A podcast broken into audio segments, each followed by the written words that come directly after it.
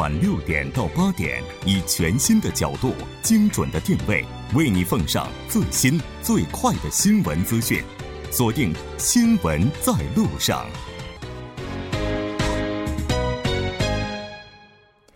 好了，欢迎回来，了解最新热点焦点，锁定调频一零一点三，新闻在路上。稍后是广告时间，广告过后马上回来。好了，欢迎回来。两个世界，我们将就同一事件从不同的视角去观看、去体会。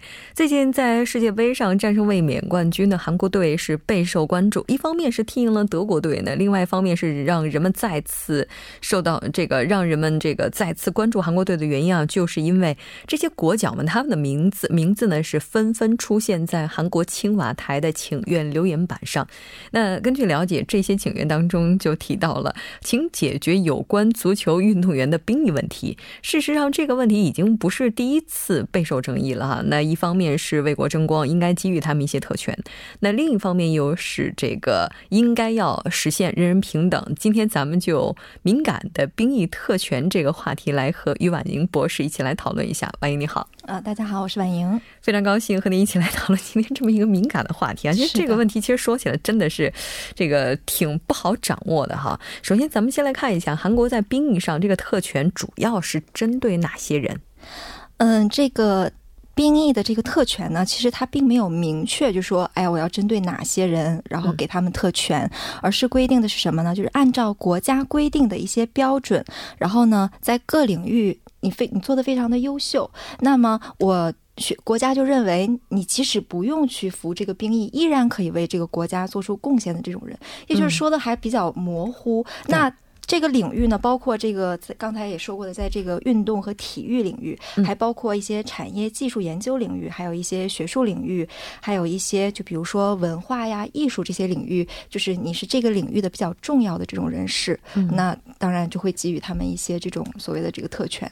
其实作为一个外国人，我印象最深的可以免除兵役的就是国际大赛上能够拿到奖牌。金牌，对，就比如说奥运会啊，还有亚运会啊这种比较重要的一些赛事，而且它这个标。标准又不一样，就比如说奥运会，你要拿到你你可以拿到奖牌就可以，但是比如说亚运会，你要拿到金牌，对。嗯，是的，就除了这些体育竞技类的之外，哈，好像其他领域就是它这个界限还是比较模糊的。对。那其实像这次比赛，我还看到有一些留言，就是说这个大家能不能把这些国脚们的兵役给分摊一下，就每个人多摊个几天啊，一个月啊这样的哈。那也就就表达了人们这样一种意愿，就是希望这些国脚们能够给他们一些特权哈。是的。这原因其实也挺容易理解的。对，就是尤其是呃，你知道这个，比如说足球，这是一种体育赛事。那体育赛事什么最重要？这个年纪还有我这个体力、身体是最重要的。那么人们呢，可能也是给予了一种愿望吧，就是因为大家比如说看这个足球的过程当中，我很开心。那比如说这个孙兴民呢，他也是在这个比赛当中给我带来了很多快乐。那大家就想，那。他即将面临的这个兵役，那又很可惜，你没有办法在自己运动状况最好的这个身体，这个身体最好的时候，然后为国家争光。然后大家就觉得，哎呀，是不是可以放宽一些，让他能够就是享受一些特权，让他能够继续踢球，然后继续为国家这个去争光。对对，而且再加上孙球王本人，他现在在欧洲踢球哈，而且他这个成绩目前也是相当好的。如果真的服兵役的话，可能他就要回来，他就不能在就是这个外国。继续踢球，而且还有一个规定，就是说你回国之前啊，就是你你去服兵役之前，比如说韩国现在在这个上周有这个上午球队，那你要进入这个上午球队之前呢，你还要回国进行六个月的这个在国内踢六个月之后，你才能进行去这个上午的这个球队去服役，所以这个。规定还是蛮严格的，对，所以这对于一个职业球员而言，特别是在海外活动的职业球员而言，其实还是挺致命的哈，很残酷的。但是不管怎么样，如果他真的有这个特权的话，应该说好处还是非常多的。嗯，是的，就是尤其是呃，对于这个呃球员来说，有对他这个在海外这个去踢球呢，那是非常的有利的，因为现在。嗯，韩国能够保持在亚洲最高的这个最顶级的这个水准的这个原因呢，就是因为他们把这个他们有很多的这种就是选手呢，都是在欧洲，像这种就是欧美呢，然后进行这个训练啊，在那边去踢球，积累了非常多的这个经验。那这个是韩国保持它的这个目前的这种竞争力的一个非常就是致命的一个因素。那就是如果是。你要是回来。那尤其是在你最全盛期的时候，你你回来要服役，那中间这个这个造成的这个损失是无法估量的，对，可能是很难弥补的。是的，但是现在的话，虽然说在世界杯上没有能够拿到特别特别好的成绩，甚至没踢进十六强，但这比赛踢的这几场，应该说他们都是尽了全力的。哈，有没有一些替代的方案呢？呃，当然了，就是因为你去免除他，或者是给他们给予这些特权，是当前是很难的。就是而且有很多争议，所以说呢，有很多人就提出，哎，我是不是可以嗯延长，就推后推延推延就延迟你这个服兵役的这个时间？还有一种方案，就是也是最近刚刚出现的一种方案，就是说我呃就是调整。就是不光是延长，就是调整你这个服兵役的时间。就刚才也提到，在这个上周有这个上午球队的这个服役，那他在选拔这个队员的时候，一般情况下是目前是选择在二十七岁左右的人。那呃，现在的这种建议就是说，可不可以提前到二十三岁之前？我就选择你这个二十三岁之一，就是比比二十三岁还要小，就是的这种球员。那你可以在很年轻的时候，你就在这个服兵役，然后你这样的话，你可以然后进入这个国际的这个领域，在国际的就是赛场上啊，就是再去这个就是训练，然后再去提升自己。现在也有这种建议，是，哎，但是不管怎么样，你说现在提出这样一个建议，孙球王能赶上吗？呃，现在是很难，因为它很多这种比较重要的、有争议的这种呃规定或者政策呢，它还要经过各种层层的这种程序，所以说是很难的。对于球迷来讲，应该说这也是一个遗憾。但是他还有机会，他比如说他在亚运会的时候，如果拿到了金牌，他还有机会。二零一九年的时候，这个也就是明年了，还是很快的哈。那从这个角度上来看的话，是不是也可以给一些艺人，比如说像 BTS 啊这样的，因为他已经这个跟足球运动员其实差不多，都是在国际社会去展现韩国形象。对，是的，因为这个是面临一些比如说平等啊、公平性的问题，就是说为什么你只给足球运动员这种待遇？那我们其他在其他领域，在文化艺术领域做出这种贡献的人，难道就不需要重视了吗？所以说现在呃，刚才也提到过，就是说这个按照。国家的这个。给你的这种标准，只要认为你已经给国家做出了，就是说你即使不服兵役就可以做出很多贡献的这种人的话，呃，就可以给你这种特权。那你如果降低了这种标准，或者是给足球运动员这种标准，那你也要相应的给这个就是 BTS 这种特权。艺人对，但是呃，我查了一下，在这个目前的这个韩国的这个兵役法当中，这个兵务法当中，这个大众音乐并不属于这个艺术领域的这个重要人士，所以说。他他在这方面的这个领域的划分和这个。具体的这个标准还，我觉得还是不是够明确。好像到目前为止的话，很多艺人基本上服兵役是有两种方式，一种是和普通人一样进入部队去进行服役，另外一种的话就是，当然这个在文化领域的服务，对对，就前提条件这个身体上没有一些其他的不达标的项目哈。那目前来看，舆论赞成给特权的比例大概达到多高呢？嗯，在目前为止，就是说有一经过一些有关机构的一些投票呢，大概有百分之七十的人呢，他。他是不同意这个给他们这个特权的，所以说我觉得也不是说大家不愿意给，而很多人其实我觉得是愿意给，但是大家在这个问题上的这个态度比较慎重而已啊，就是怕开了这个口子以后收不住。其他的领域你要怎么办啊？所以给出来这个理由的话，就是反对这个理由也是比较容易理解的，就是要兼顾公平。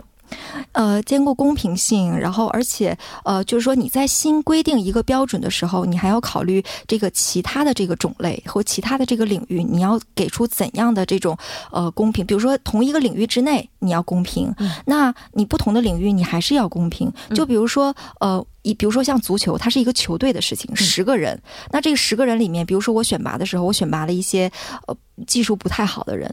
但是也拿了这个亚运会的冠军，那他也这个不用服兵役了，那大家可能就会有争议这个事情。对，我记得之前的话，好像就有一场比赛，当时已经是板上钉钉，就是赢了。对，那就让剩下其他替补队员都上去跑几分钟，这跑完了话，大家就都能免掉了哈。其实只要努力，其实还是有很多方式的，关键是成绩得好。那不管怎么样，已经发展到了今天啊，是不是根据这时代的发展，也要做一些调整？嗯，是的，就是我看。那些资料啊，就是说，当时在韩国是七三年的时候，第一次就是说有这种先例。那当时是的这个呃，就是这个目的呢，就是说是因为呃这个宣扬国威，然后就是在国际上提升了韩国的这个影响力。那当时也就是说，当时呢，就是说能够在国际上就是说提升韩国这种影响力的这种赛事或者是这种人呢很少。那当时是把这个赛事扩大到七个，后来又缩小到五个，现在又变成了亚运会和这个奥运会，还有这种世界杯。所以说这个时代也在变化。那那大家也在想，那是不是其他的一些呃，比如说什么重要的什么欧洲的一些比赛，你在那个里面做出了很多的贡献，为国家争光，那是不是也要这个给你一些待遇啊？就比如说在欧洲杯当中，如果代表球队出征，能够拿到一定成绩，然后免个兵役什么的。对，因为现在就是说，能够提升你国家的这个影响力的这个标准，已经跟过去不一样了。是的，没错。当然，不管怎么样，其实我最期待的是有一天，这个如果真的哈，我觉得在这儿是不是有点太唱高调了？南北如果真的实现统一的话，咱们压根就不用讨论这个话题了。这是一个期待。好的，非常感谢婉莹带来今天的这一期节目，我们下期再见。好，大家再见。接下来来关注一下这一时段的路况、交通以及天气信息。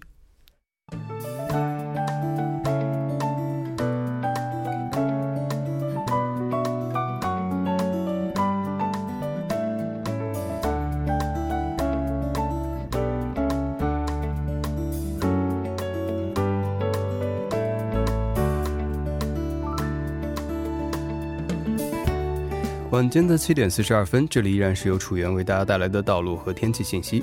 让我们继续来关注一下最新的路况信息。在首尔外部循环高速公路九里至板桥方向，九里南扬州收费站至西河南进出口、松坡进出口至板桥分岔口的路段，由于晚高峰的关系，道路拥堵。相反方向，板桥分岔口至西河南进出口、河南分岔口至江一进出口的路段，由于车流增加，出现了交通停滞。接下来是在京釜高速公路釜山至首尔方向。南宜分岔口附近目前是发生了车辆追尾事故，还请后续车辆注意控制好车速和车距。相同方向板桥进出口至板桥分岔口的路段，由于车流的汇集，道路拥堵。相反方向河南进出口至瑞草进出口、新集分岔口至水源进出口的路段，由于受到流量大的影响，出现了车行缓慢。下一则路况来自于国会大路永东浦电话局至永东小学的四车道上面，之前是发生了车辆追尾事故，已经得到了及时的处理，道路恢复正常，您可以放心通行。好的，让我们来关注一下天气。周末由于受到北太平洋的高气压影响，全国高温天气持续发酵，不少地区白天的高温可以达到三十三度以上，还请各位听众朋友们注意及时降温和避暑。来关注一下首尔市未来二十四小时的天气情况。今天晚间至明天凌晨多云，最低气温二十四度；明天白天局部多云，最高气温三十三度。好的，以上就是今天这一时段的道路和天气信息，我们下周再见。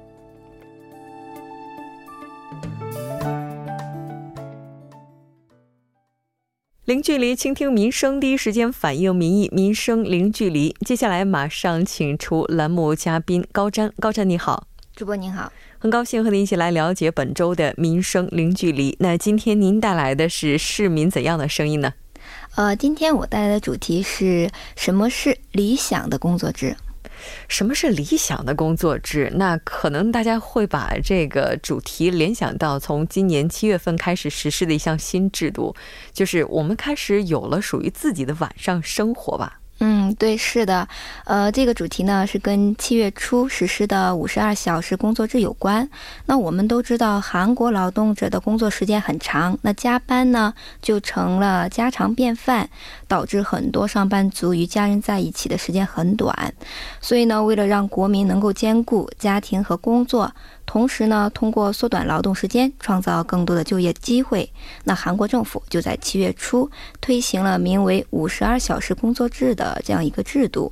嗯，也就是说，把韩国社会法定劳动时间从之前的每周六十八小时缩短为五十二小时。那每周允许是有十二小时的加班时间。呃，所以呢，我们也很想知道，这个五十二小时工作制呢，是否就是上班族心目中的理想工作制？那就定了这样的一个主题。是的。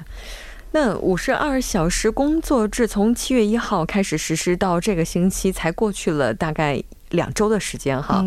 但到目前为止的话，应该说企业之间他们这感受的氛围还是有一些不一样的。嗯，对。接下来我们就跟随高瞻的采访音频，首先来听一听在大企业工作的人他们是如何看待的。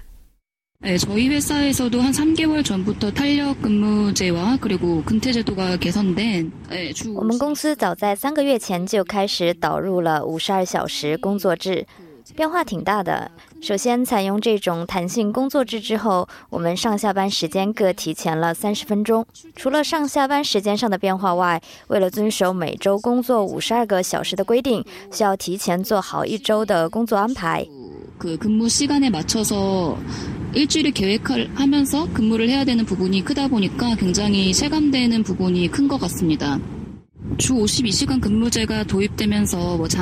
那五十二小时周工作制呢，既有优点也有缺点。最大的优点就是不用像往常那样加班。我们现在是五点半下班，到了五点二十五分，公司的广播就会要求员工做好下班的准备。缺点就是针对每周需要工作的这五十二个小时啊，管得有点太严了。工作中的休息时间以及喝茶、喝咖啡的时间都被算进去了，以至于除了工作外没有时间跟同事交流。还有就是，严格来讲，一周的工作时间是很难提前安排好的。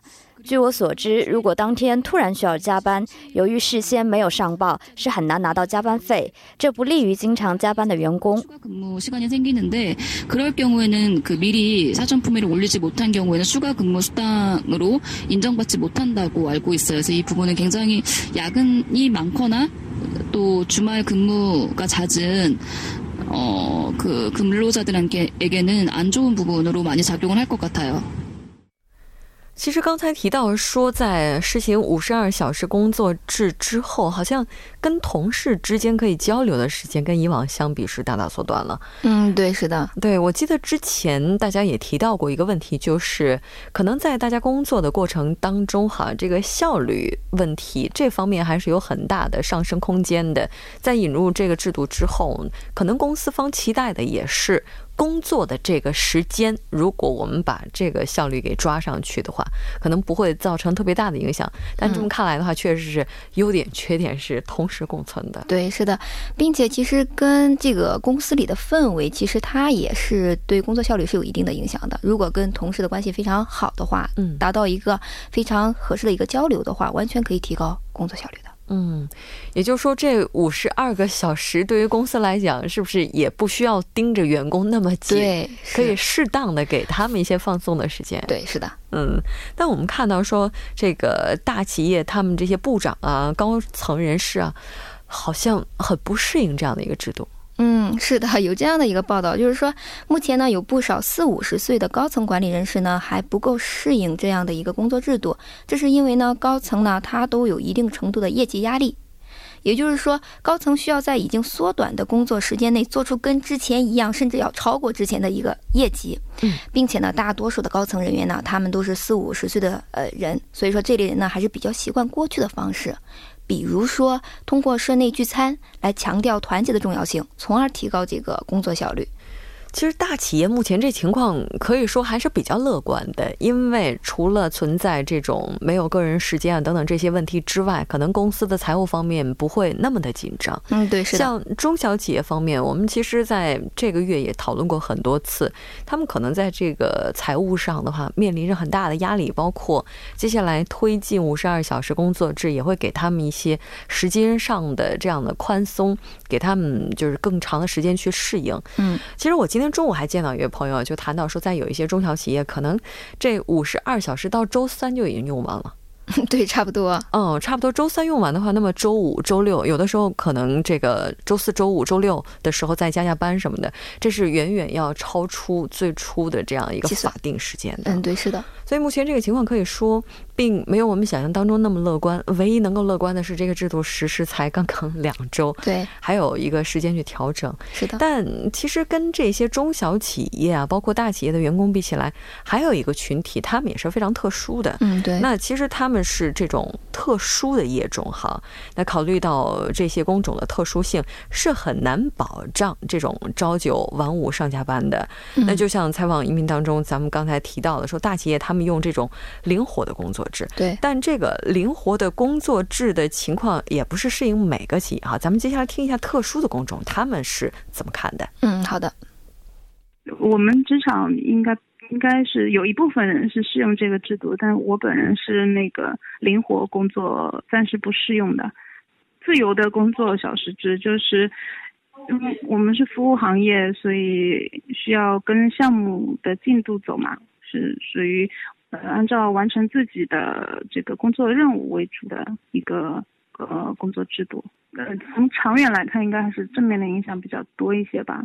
但是暂时的话，肯定还有很多人不适应，特别是呃有一些呃收入不太高的就是群体，就啊听说有一些制造业的公司什么的职员，呃可能就是加班费那一块儿占了他们收入很大一部分，所以如果。加班的时间被限定的话，那他的收入会影响比较大一些。那这个是我觉得是最大的一个呃负面影响吧。刚才在听录音的时候，高瞻也是说到，这位受访者是一名律师。对，是的，嗯，然后他主要是在跟着项目去走。对，所以目前这个情况，也就是说，他也不适用于灵活工作制。对，是的。哇，那在韩国的话，现在这种灵活工作制具体有哪些类型呢？啊，目前在韩国这个灵活工作制呢，主要有四种类型。嗯，就是第一种就是我们经常说的这个弹性工作制。嗯，也就是说，通过延长工作时间来减少其他工作日的工作时间。嗯，那前提是平均工作时间一定要符合法律上规定的时间。那第二类就是选择性工作制，这个呢是由劳动者可以自由选择上下班时间。嗯，还有一类就是职场外工时制，也就是说出差等职场外的工作也被计算到劳动时间内。嗯，那最后一类呢就是自由裁量工时制。这个是与这个劳动者代表通过书面协议，根据劳动者的工作情况达成的一种工时制。嗯，是的。那虽然说这种灵活工作制它是考虑到了不同工种的特性，但其实也是存在一些负面效果的。就比如说刚才咱们的这位受访者提到的，它有可能会直接导致收入的减少。对，是的，工作时间的缩短也导致部分劳动者的薪酬缩水。嗯，其实对于有些劳动者来说，工作时间上前后并没有太大的变化，但是呢，公司却以灵活工作制为由改变这个工资体系，导致劳动者的薪酬就无缘无故的就缩水了。嗯。呃，除此之外呢，就拿这次这个五十二小时工作制来说呢，这需要劳动代劳动者代表与公司进行协商，但有些公司它是没有工会的，也就是说没有劳动者代表，这意味着所有大权都由公司掌管，就谈不上什么自自由裁量了。嗯，是的。虽然说咱们也提到了，就是说五十二小时工作制它在推进以来带来的一些负面的影响，但从整体上来看，包括咱们今天这受访者，总体这态度还是非常积极的。嗯，对，是比较乐观的。对，但不管怎么样，这个制度实施到现在，确实时间也是非常的短。可能未来的话，还是需要从更多的方面去对它进行完善。嗯，是的。好的，非常感谢高琛带来本周的这一期采访节目，我们下期再见。下周见。新闻中有你有我，我们一直在路上。您的参与，我们的动力。参与我们的节目，您可以通过手机短信的方式发送短信至井号一零一三，每条短信会收取五十韩元的通信费用。您也可以登录我们的官网三 w 点 tbs 点 c o 点 kr 收听更多广播回放。